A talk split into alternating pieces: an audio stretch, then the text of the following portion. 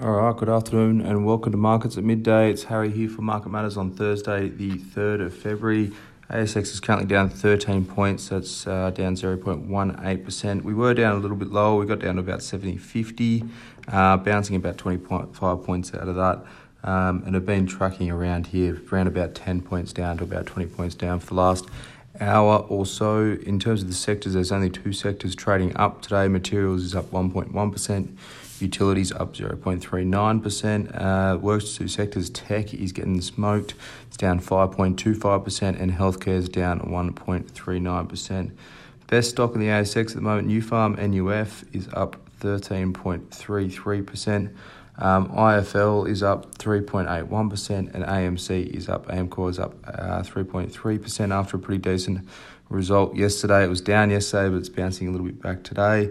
Novonix NVX is down 10.26%. Uh, Block SQ2, the old Afterpay, is down 8.95%, and WiseTech WTC is down 8.55%. Uh, Westpac today, that's probably the big news, big headlines today is Westpac, their first quarter numbers are out. Stocks up 1.89% at the moment.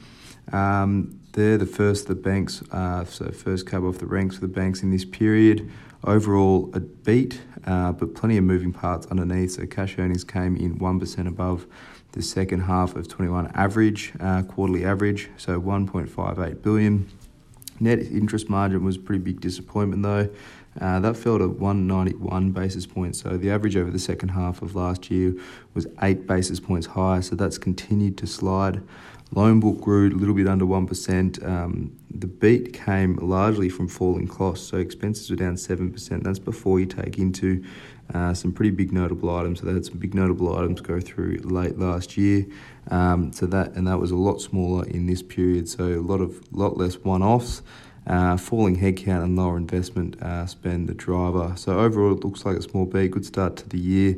Uh, good start to the banks for this period as well. They've got um, the CET1 ratio is at 12.2%. It's very strong. This will fall post the buyback um, that they've completed. So we'll see an updated figure out of those guys shortly there. Um, Farm NUF, it's up 13.33%. They are the crop protection and seed technology business. Uh, strong start to the year for Nufarm. They've also come out with the first quarter update. Revenues were up 36% versus the first quarter last year. Um, pretty strong demand coming through for these guys, particularly around the weather.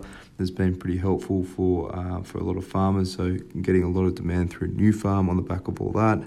Um, companies saying they're incre- increasingly confident of revenue and earnings growth in FY22, though this will probably be um, you know sort of built up in the first half. They said the second half might see a little bit of a headwind come through. So strong start to the year, but maybe rolling off in the back end.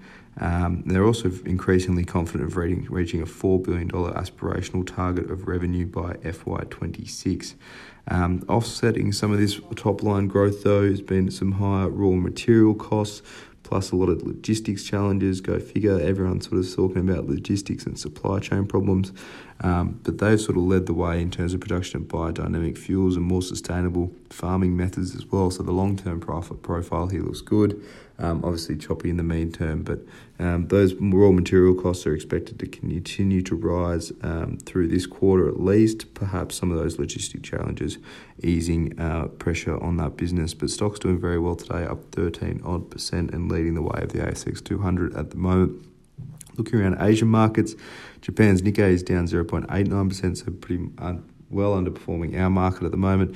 US futures are down, S&P futures are down 0.92%, Nasdaq futures are down a whopping 2.2%. Um, comes after some misses last night um, and you know after market last night as well. So the Nasdaq futures are expected to get hit. Uh, Nasdaq index is expected to get hit pretty hard today or tonight. Um, in the US tonight, we've got ISM non-manufacturing PMI that's expected to come in around 60 versus 62 at the last print. We've also got the big news out of the Bank of England, so they'll they'll have an uh, interest rate decision out tonight. Um, that's expected to they're expected to bump that up from 0.25% to 0.5%. So central banks starting to move the dial on interest rates. RBA earlier this week said they weren't going anywhere just yet though they would start to taper the bond buying program. So, some interesting news central banks taking a different view of inflation there. But for now, that's all for markets at midday. Look out for that afternoon report.